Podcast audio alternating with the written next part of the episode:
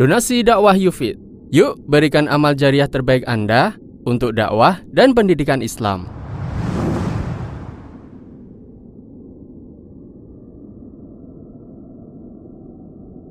Assalamualaikum warahmatullahi wabarakatuh. Alhamdulillahi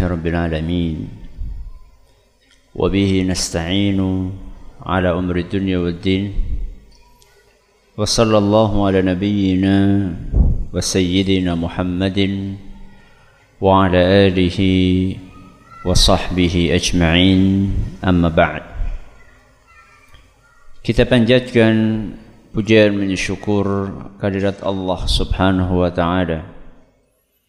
Pada kesempatan malam yang berbahagia kali ini tanggal 23 Rajab 1440 Hijriah atau yang bertepatan dengan tanggal 29 Maret 2019 kita masih kembali diberi kekuatan kesehatan hidayah serta taufik dari Allah Jalla wa ala sehingga kita bisa kembali menghadiri pengajian rutin untuk membahas adab dan akhlak di dalam Islam di Masjid Jenderal Besar Sudirman di kota Purwokerto ini. Kita berharap semoga Allah Azza wa Jalla berkenan untuk melimpahkan kepada kita semuanya ilmu yang bermanfaat sehingga bisa kita amalkan sebagai bekal untuk menghadap kepada Allah Jalla wa Ala. Amin. Salawat dan salam semoga senantiasa tercurahkan kepada junjungan kita Nabi Agung Muhammad sallallahu alaihi wasallam kepada keluarganya, sahabatnya dan umatnya yang setia mengikuti tuntunannya hingga akhir nanti.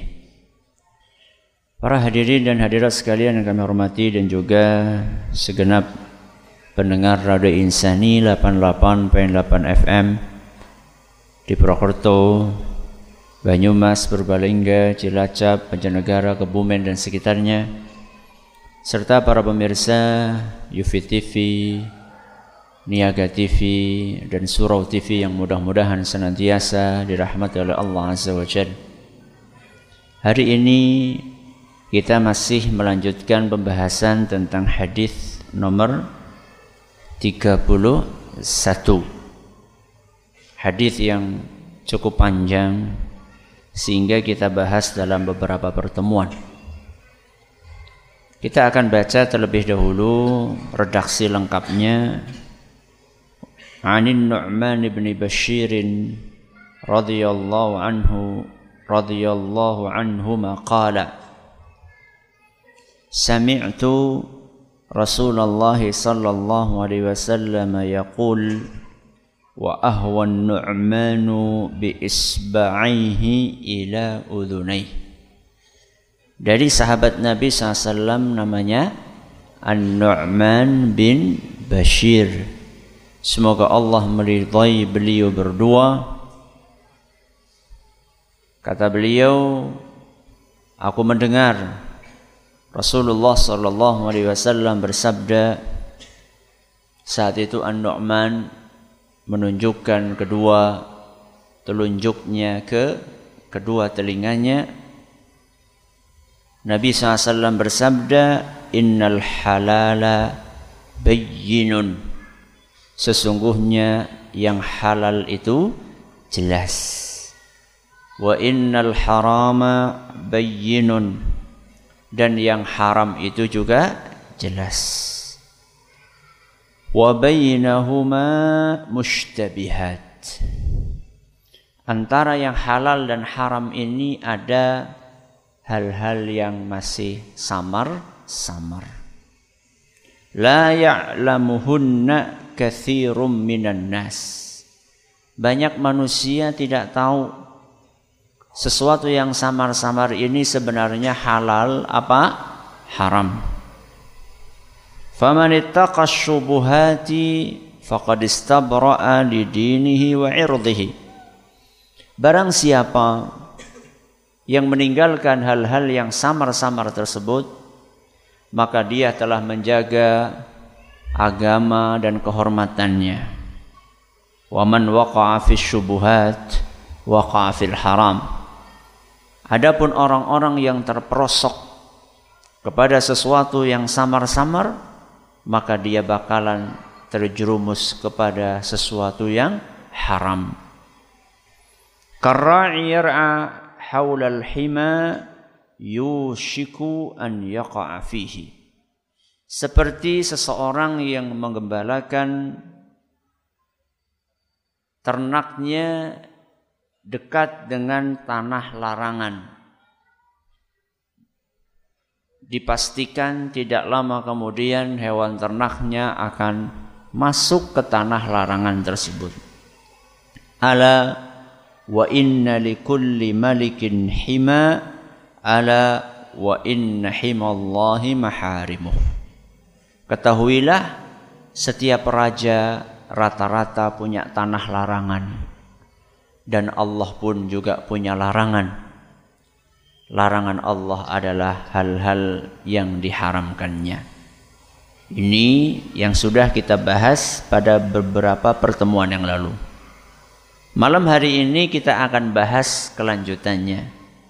Yaitu sabda Nabi SAW, Ala wa inna fil jasadi mudghah ketahuilah bahwa di dalam tubuh kita ada segumpal daging idza salahat salahal jasadu kulluh seandainya segumpal daging ini baik maka seluruh anggota tubuh juga akan ikut baik wa idza fasadat fasadal jasadu kulluh dan seandainya segumpal daging ini rusak, maka seluruh anggota tubuh kita pun akan rusak.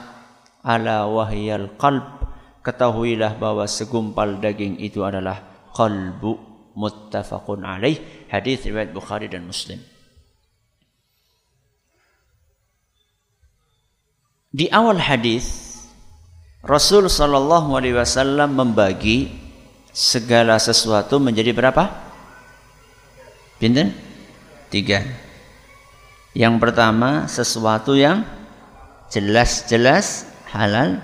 Yang kedua sesuatu yang jelas-jelas haram dan yang ketiga sesuatu yang masih samar-samar. Setelah itu Nabi SAW menganjurkan kita kalau ketemu yang samar-samar supaya supaya ditinggalkan. Kalau yang haram apa maning? Sing ngurung genah be ditinggal apa maning? Sing wis genah haram. Inilah arahan dan aturan dari Nabi kita Muhammad sallallahu alaihi wasallam. Bagaimana caranya supaya kita gampang nurut dengan aturan tersebut? Kita hidup di zaman jangankan yang samar-samar. Yang jelas-jelas haram saja sering dilanggar. Apalagi yang samar-samar. Bagaimana caranya supaya kita ini menjadi hamba yang patuh dengan arahan Rasul SAW tadi. Tinggalkan yang samar-samar, apalagi yang haram.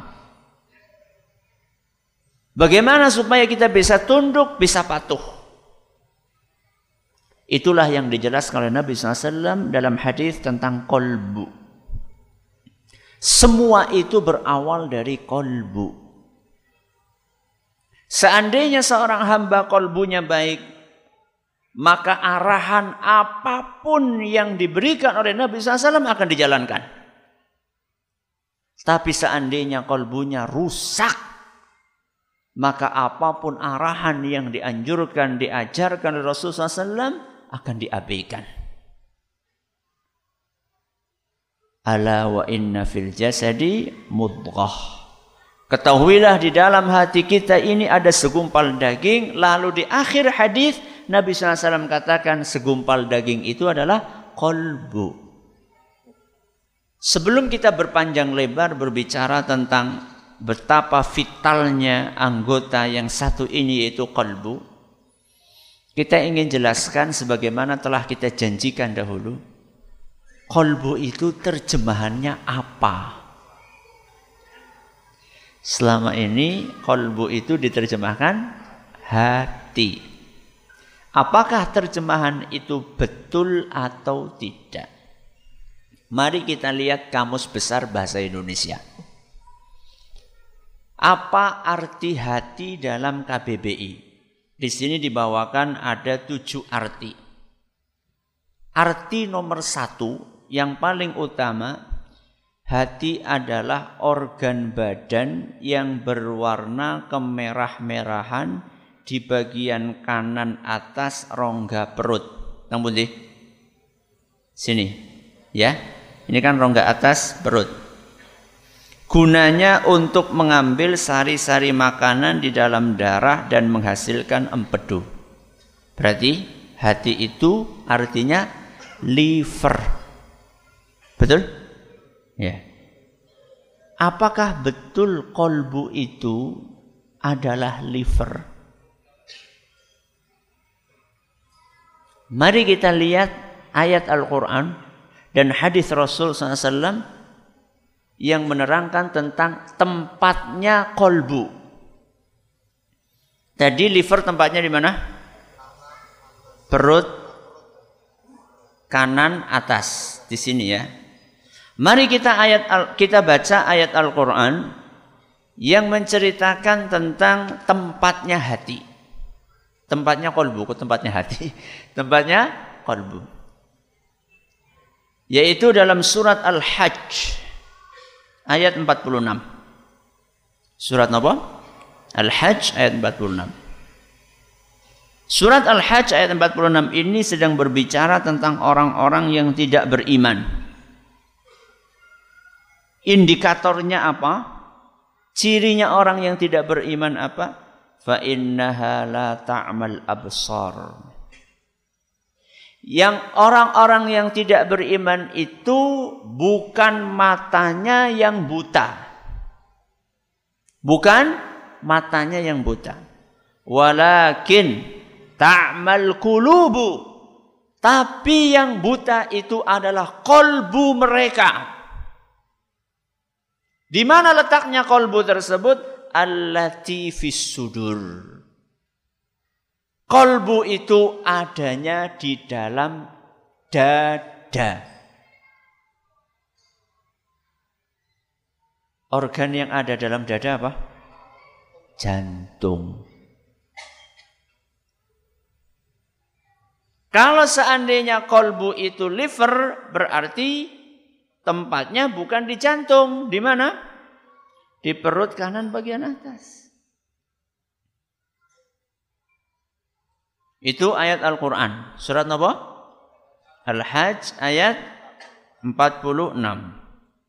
Hadis Rasul sallallahu alaihi wasallam yang diriwayatkan oleh Imam Muslim saat Nabi sallallahu alaihi wasallam bersabda at-taqwa hahuna takwa itu ada di sini di sini itu di mana maka Nabi sallallahu alaihi wasallam yushiru ila sadrihi. Nabi sallallahu alaihi wasallam menunjuk kepada dadanya. Thalatha marratin tiga kali. Takwa itu di sini. Menunjuk ke mana? Ke dada. Takwa itu di sini, takwa itu di sini. Apa yang ada di dalam dada? Jantung. Kalau seandainya yang dimaksud dengan kolbu adalah liver, maka Nabi nunjuknya ke mana? Ke perut. Takwa itu di sini, takwa itu di sini, takwa itu di sini. Ternyata Nabi tidak seperti itu. Nabi tunjukkan ke arah dada. Berarti jantung itu fungsinya bukan hanya sekedar memompa darah ke seluruh tubuh, bukan. Itu salah satu fungsinya. Tapi fungsi jantung yang lainnya yang pokok juga adalah untuk berpikir, untuk merenung sebagaimana fungsinya kalbu. Maka perhatikan. Tadi ayat yang kita baca surat apa? Al-Hajj ayat 46. Itu saya baca tadi akhir ayatnya. Sekarang kita baca dari awal ayatnya. Afalam yasiru fil ard. Kenapa para manusia mereka tidak berjalan di atas muka bumi? Maksudnya melakukan renungan, ya. mengambil pelajaran dari apa yang dilihat di muka bumi. Kenapa mereka tidak keluar berjalan di muka bumi ini?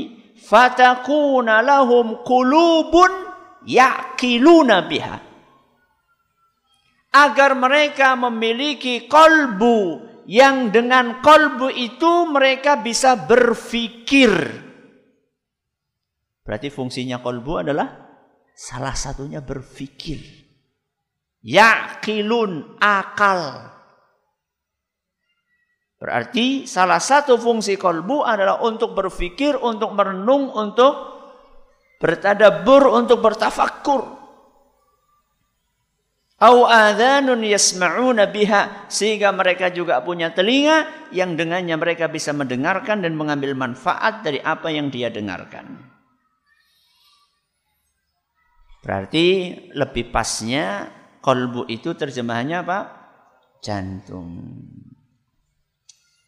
Tapi ya begitulah. Nek wis kadung umum ya ya dan angel juga. Ya jangan engkau sakiti jantungku. Dan repot juga ya.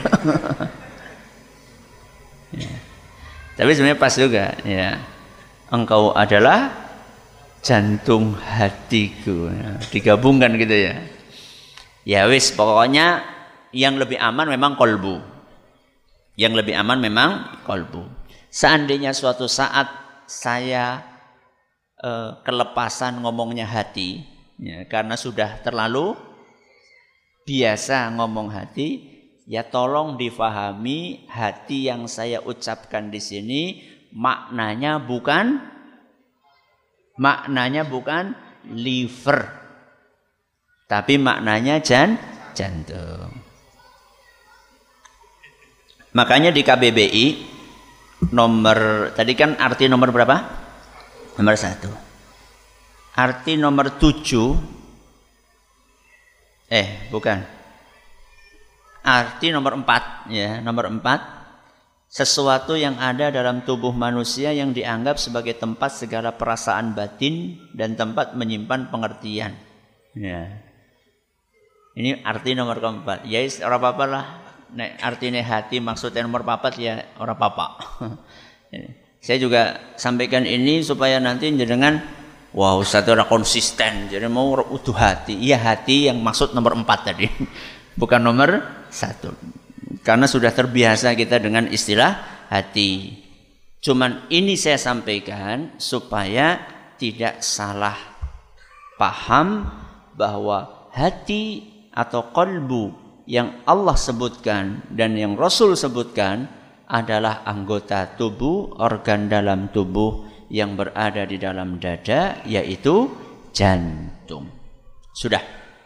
Ini selesai kita bahas tentang apa arti dari kolbu. Sekarang kita masuk ke syarah atau penjabaran dari hadis tadi. Ketahuilah bahwa di dalam anggota tubuh, di dalam tubuh itu ada segumpal daging. Kalau baik, maka baik seluruh anggota tubuh. Kalau rusak, maka rusak pula seluruh anggota tubuh. Ketahuilah bahwa segumpal daging itu adalah kolbu. Hadis ini menggambarkan kepada kita betapa pentingnya, betapa vitalnya organ yang satu ini, yaitu kolbu. Seandainya kolbu ini baik, maka seluruh anggota tubuh akan ikut baik. Kolbu itu sesuatu yang ada di dalam. Anggota tubuh itu sesuatu yang ada di luar. Berarti orang luarnya akan baik kalau dalamnya baik. Sebaliknya, kalau dalamnya rusak, maka luarnya pun akan rusak. Orang akan bertutur kata kasar ketika hatinya kotor. Dan orang akan bertutur kata lembut, halus kalau hatinya bersih. Orang akan bersemangat untuk menjalankan ibadah, sholat, puasa, haji, seandainya hatinya bersih. Dan orang akan males untuk menjalankan ibadah-ibadah yang tadi disebutkan kalau seandainya hatinya kotor. Maka Nabi Shallallahu Alaihi Wasallam katakan, seandainya kolbu tersebut baik, maka seluruh luarnya akan baik.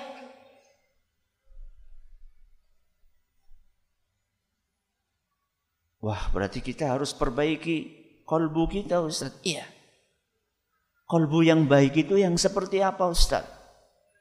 Mari kita dengarkan apa yang disampaikan oleh para ulama kita ketika mereka menjelaskan hati atau kolbu yang baik itu kata beliau di dalam kitab Jami'ul Ulumi wal Hikam yaitu hati yang dipenuhi dengan ma'rifatullah Hati yang baik itulah hati yang kenal kepada Allah. Hati yang baik itu adalah hati yang mengagungkan Allah. Hati yang baik itulah hati yang takut kepada Allah. Hati yang baik itulah hati yang senantiasa berharap kepada Allah, bertawakal kepada Allah. Kalau pengen tahu hati kita baik atau tidak, coba dilihat. Apakah hati kita dipenuhi dengan cinta kepada Allah? Apakah hati kita dipenuhi dengan takut kepada Allah? Apakah hati kita dipenuhi dengan pengagungan kepada Allah? Apakah hati kita dipenuhi dengan harapan kepada Allah? Apakah hati kita dipenuhi dengan tawakal kepada Allah atau tidak? Ketika hati kita dipenuhi dengan hal-hal tersebut di atas, berarti ini hati yang baik, hati yang sehat, hati yang bersih. Sebaliknya, seandainya hati ini dipenuhi dengan cinta kepada selain Allah, takut kepada selain Allah, pengagungan kepada selain Allah, harapan kepada selain Allah, tawakal kepada selain Allah, berarti itu tandanya hati itu adalah hati yang buruk, yang rusak, yang kotor. Ustaz, cinta, benci, rasa takut, itu kan sesuatu yang kelihatan atau tidak kelihatan? Kelihatan tidak kelihatan? Tidak kelihatan. Karena ada di dalam. Terus indikatornya apa Ustaz? Ciri-cirinya kalau kita betul-betul cinta kepada Allah apa? Ciri-cirinya kalau kita betul-betul takut sama Allah apa Ustaz? Ciri-cirinya kalau kita betul-betul mengagungkan kepada Allah apa? Karena selama ini kalau kita Nanya sama orang, eh mas sebenarnya jenengan itu cinta sama Allah apa enggak sih? Jawabnya apa? Ya cinta yo. Tapi kan harus ada apanya? Harus ada buktinya. Apa indikatornya? Tandanya apa kalau anda itu cinta sama Allah? Mari kita dengarkan apa yang disampaikan oleh para ulama kita. Kita bawakan pertama kali perkataannya Imam Al Hasan Al Basri. Kata Imam Al-Hasan Al-Basri rahimahullah, "I'lam annaka lan tuhibballaha hatta tuhibba ta'atahu." Ketahuilah bahwasanya engkau tidak akan dianggap cinta kepada Allah sampai engkau mencintai ketaatan kepada Allah. Ketahuilah bahwasanya engkau tidak akan dianggap cinta kepada Allah sampai engkau mencintai ibadah kepada Allah. Salat ibadah atau bukan? Ibadah. Kalau jenengan dengar azan, rasanya pribun? Seneng apa senep? Hah? Seneng apa seneng? Begitu dengar azan yang diucapkan itu apa? Ya. Alhamdulillah apa? Azan maning, azan maning.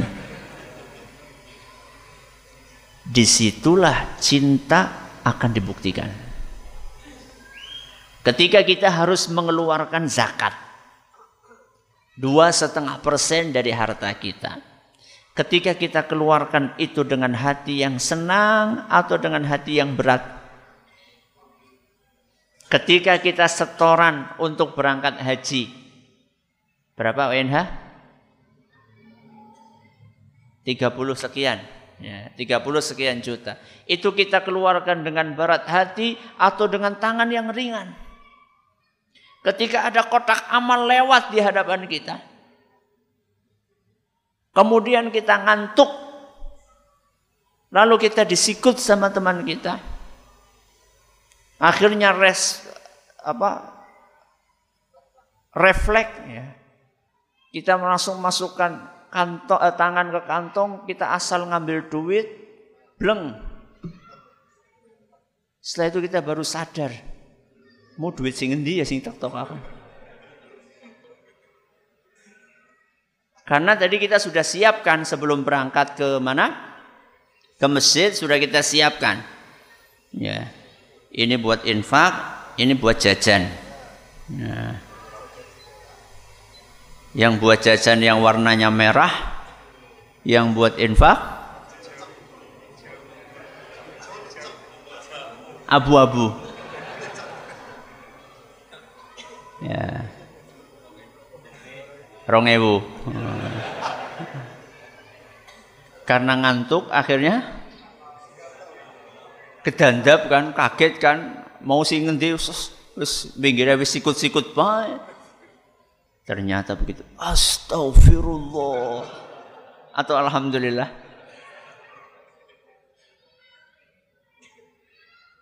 Berarti kita cinta dengan amal soleh itu atau tidak? Di situlah ukuran keseriusan cinta seseorang kepada Allah. Kita bawakan perkataan ulama yang lain yaitu Zunnun. Ulama namanya Zunnun rahimahullah. Beliau ditanya, "Mata uhibbu rabbi?" Kapan saya ini bisa dianggap cinta kepada Allah? Ada orang tanya kepada sinten wau? Zunnun. Kapan aku bisa dianggap cinta kepada Allah? Kata beliau, "Idza kana ma yubghiduhu indaka amarra minas sabir." Engkau akan dianggap cinta kepada Allah manakala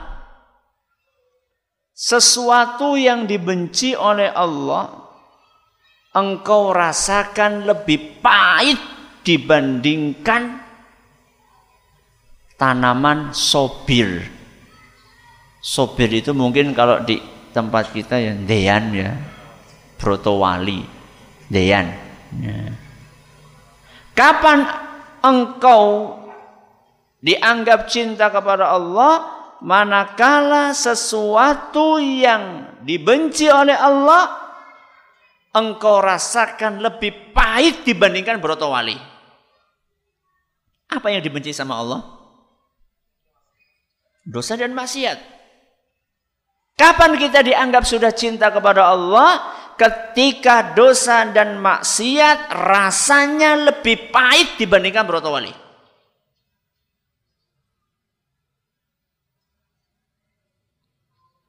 Ketika seorang harus makan atau minum brotowali apakah dia saat minum menikmati atau tersiksa?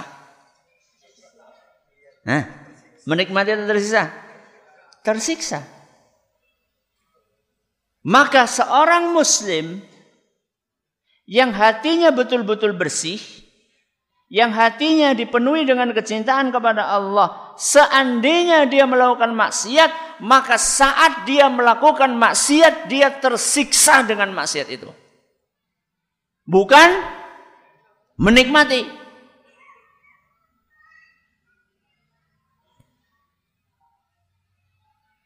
Ketika ada cewek cakep lewat dan itu bukan istri kita.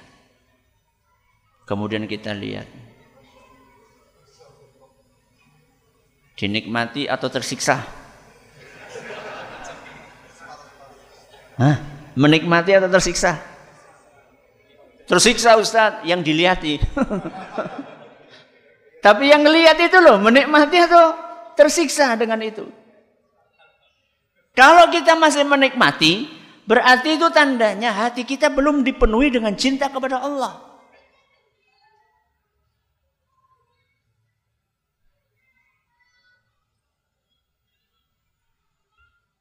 Bukan berarti seorang muslim itu nggak pernah berbuat dosa. Pernah mereka. Akan tetapi perbuatan dosa yang yang mereka lakukan membuat kolbu dia tersiksa. Karena dia tahu persis bahwa itu dibenci oleh Allah Subhanahu wa taala.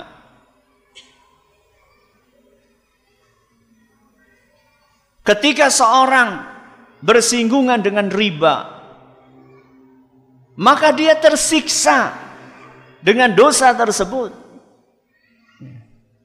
Ketika dia mendengar di hadapan dia ada orang ghibah.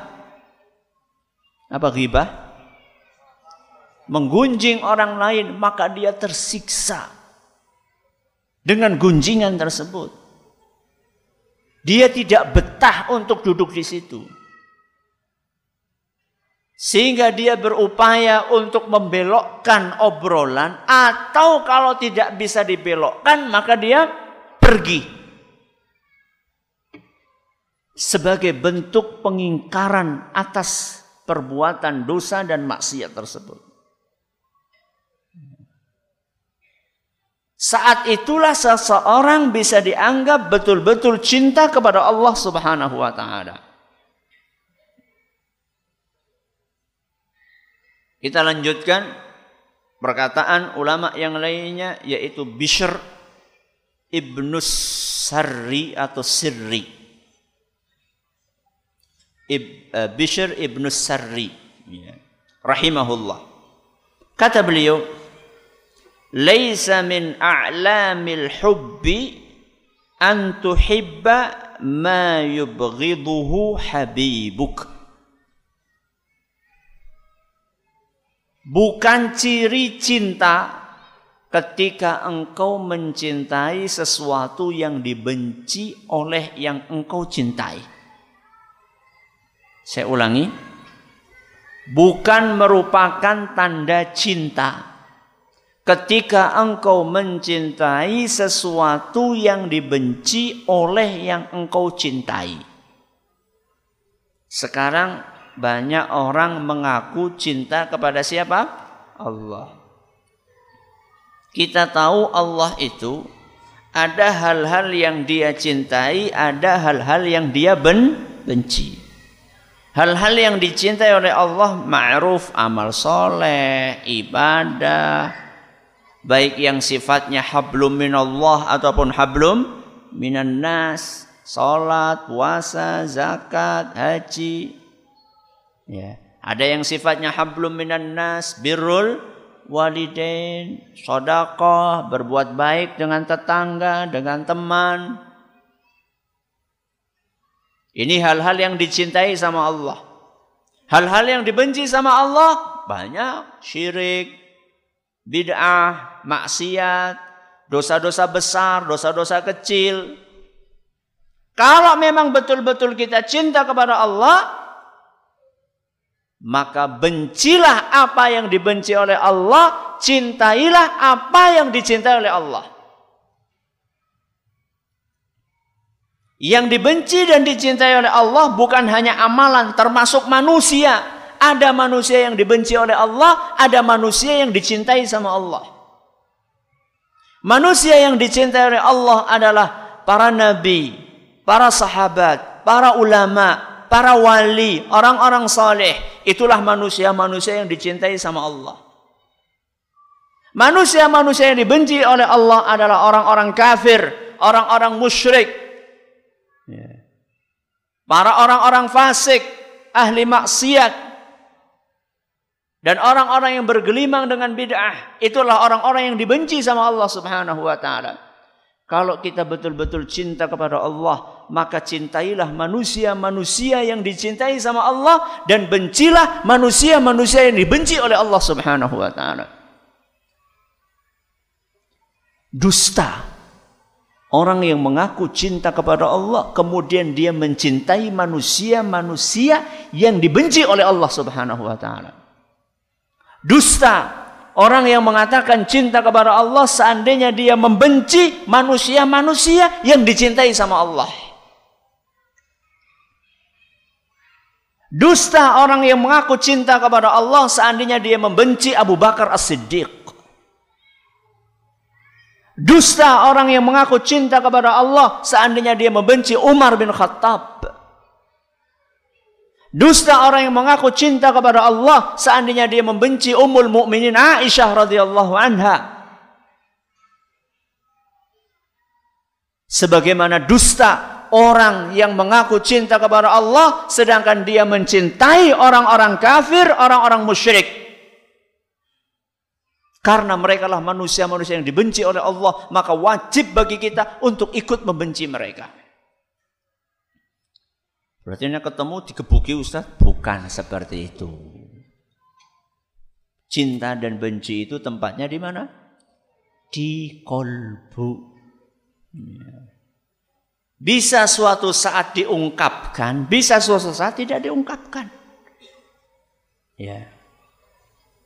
Makanya di dalam Al-Quran Allah subhanahu wa ta'ala mengatakan berfirman Allah subhanahu wa ta'ala tidak melarang kalian la yanhakumullah Allah subhanahu wa ta'ala tidak melarang kalian anil ladzina lam yuqatilukum fid dini wa lam yukhrijukum min diyarikum an tabarruhum wa tuqsitu ilaihim Allah Subhanahu wa taala tidak pernah melarang kalian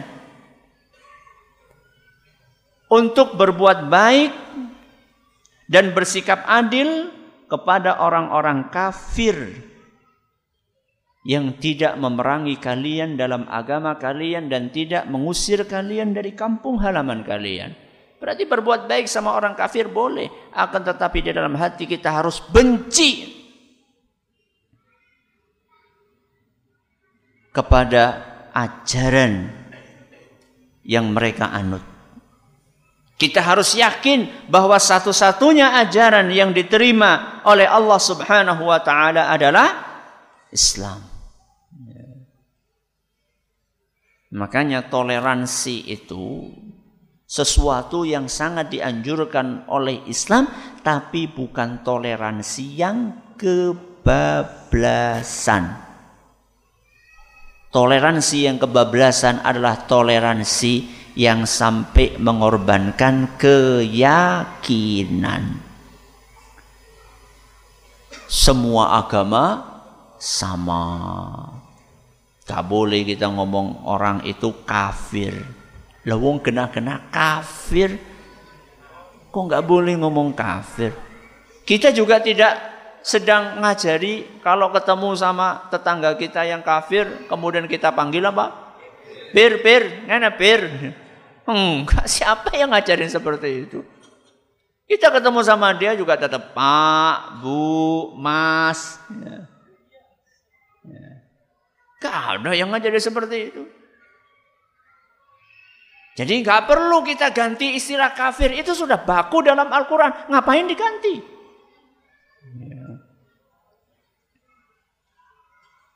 Ini yang disampaikan oleh Imam Bishr Ibnu Sarri.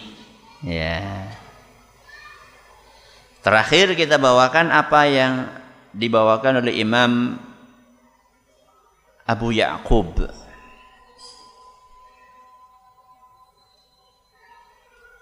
Ini swasta apa negeri ini?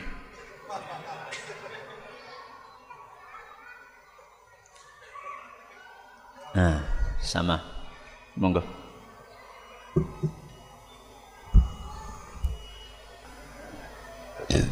Alhamdulillahirrahmanirrahim Assalatu wassalamu ala Nabi Muhammadin wa ala alihi ajmain wa ba'd Kita bawakan perkataan Imam Abu Ya'qub rahimahullah.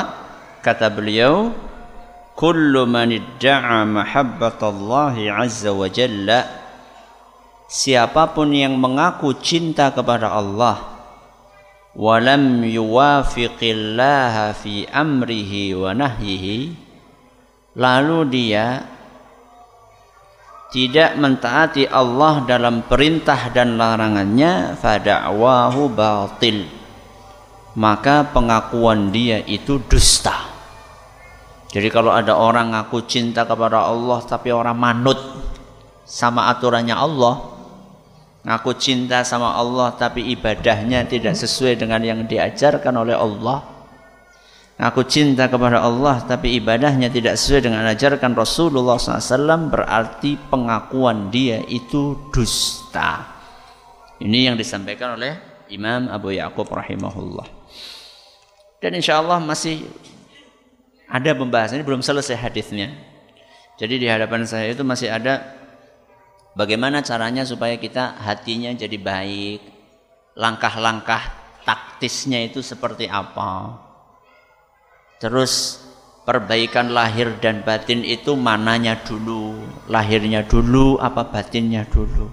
Masih panjang pembahasannya, tapi kita cukupkan sampai di sini dulu karena waktunya sudah hampir habis. Eh, sebelum saya bawakan beberapa pertanyaan, sekedar mengingatkan besok Ahad, insya Allah kami akan ngisi di Masjid Bayangkara eh, hari Ahad pagi dengan tema mendidik anak mudah atau susah. Mudah atau susah? Yang kau nengkana jawabannya. Ya, insya Allah. Baik kita bawakan beberapa pertanyaan. Ustadz, apakah kita harus menggunakan hak pilih kita dalam pilpres bulan depan? Kemudian kriteria pemimpin suatu negara yang harus kita pegang itu apa saja? Boleh. Bukan harus. Boleh. Ya.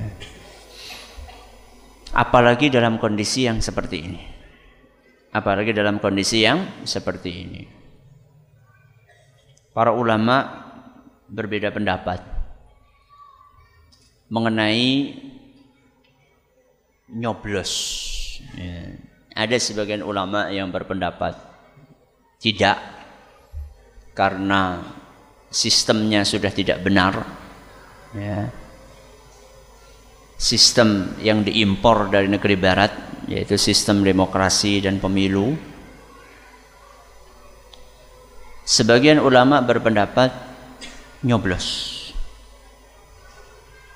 Karena sering kali dalam suasana pil-pil tadi. Ya kan kita bukan ngomongin pil-pres saja. Kita juga ngomongin pil-gub kita juga ngomongin pil-bub kita juga ngomongin pilege ya.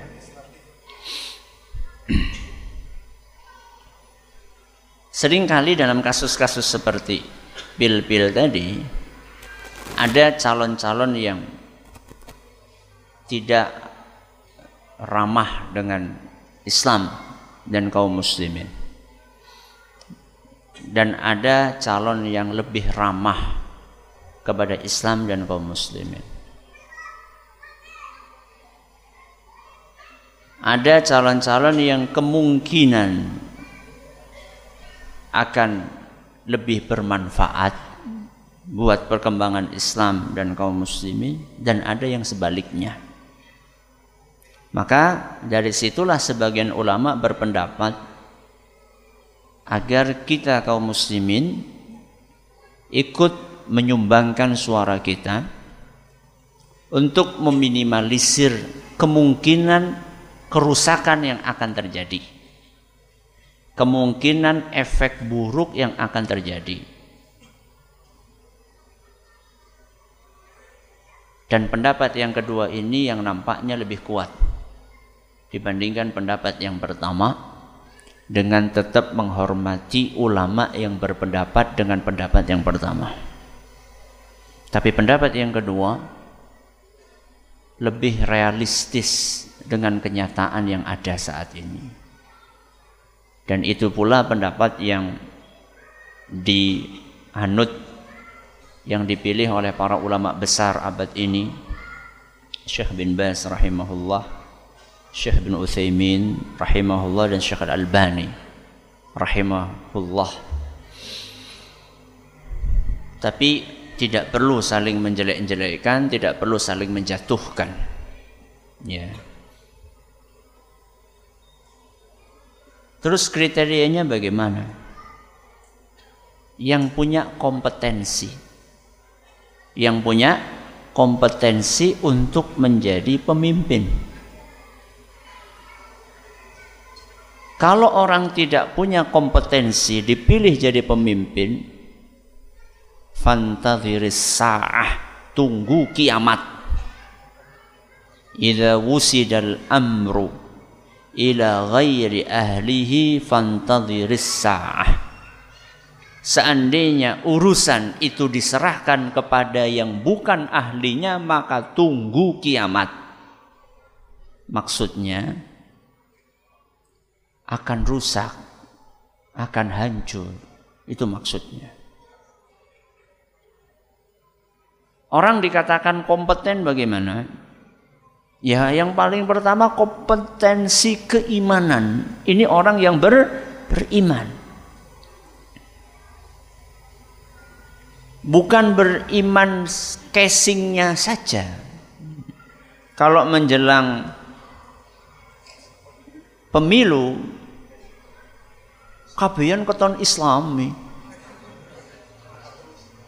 Karena suara terbesar yang diperebutkan adalah suara orang Islam.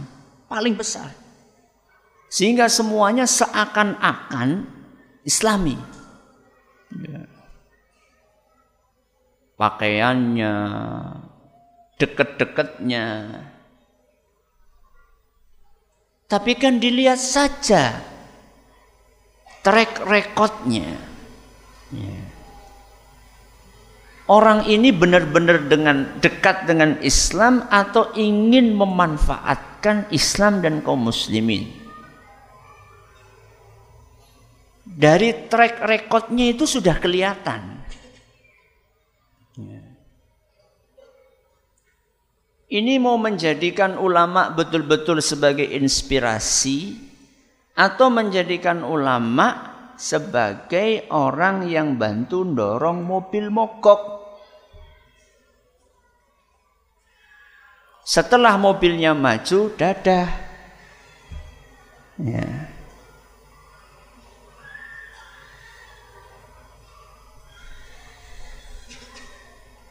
Ini betul-betul ingin menjadikan ajaran agama sebagai inspirasi dalam kebijakan-kebijakannya atau sekedar dompleng saja.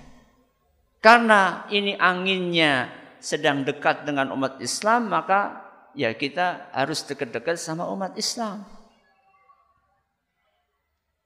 Antara yang jujur dengan yang tidak jujur bisa dilihat dari rapotnya dan sekarang jejak digital tidak bisa sulit dihapus. Apakah dari dulu betul-betul cinta kepada ajaran agama atau dahulunya ingin memisahkan agama dengan pemerintahan? Agama jangan dibawa-bawa dalam politik. Ini jejaknya nggak bisa dihapus. Ada. Ya.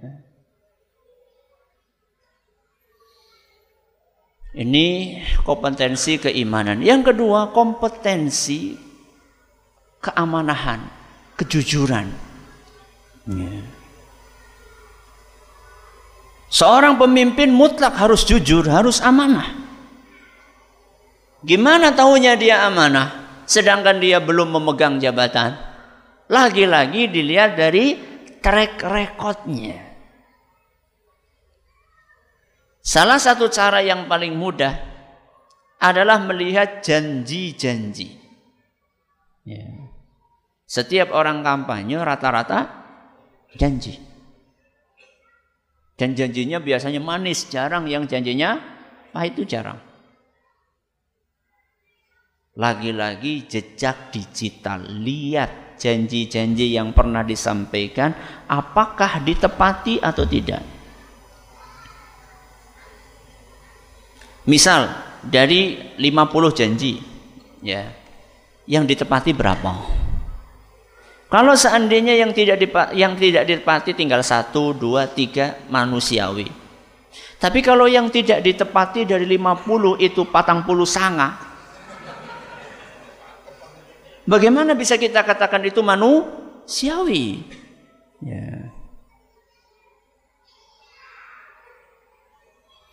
Jadi itu kriterianya. Yang kompeten. Saya nggak akan sebutkan angka.